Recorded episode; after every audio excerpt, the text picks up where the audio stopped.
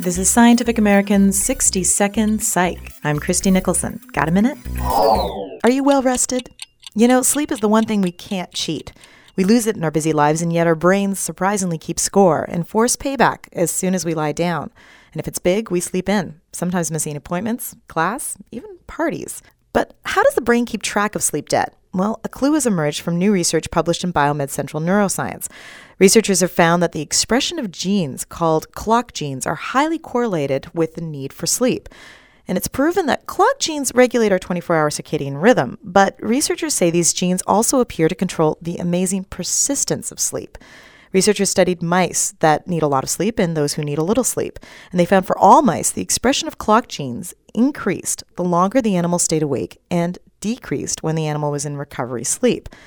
As for the purpose of sleep, well, no one knows. Scientists still argue whether it's about restoring neuronal energy or consolidating our memories.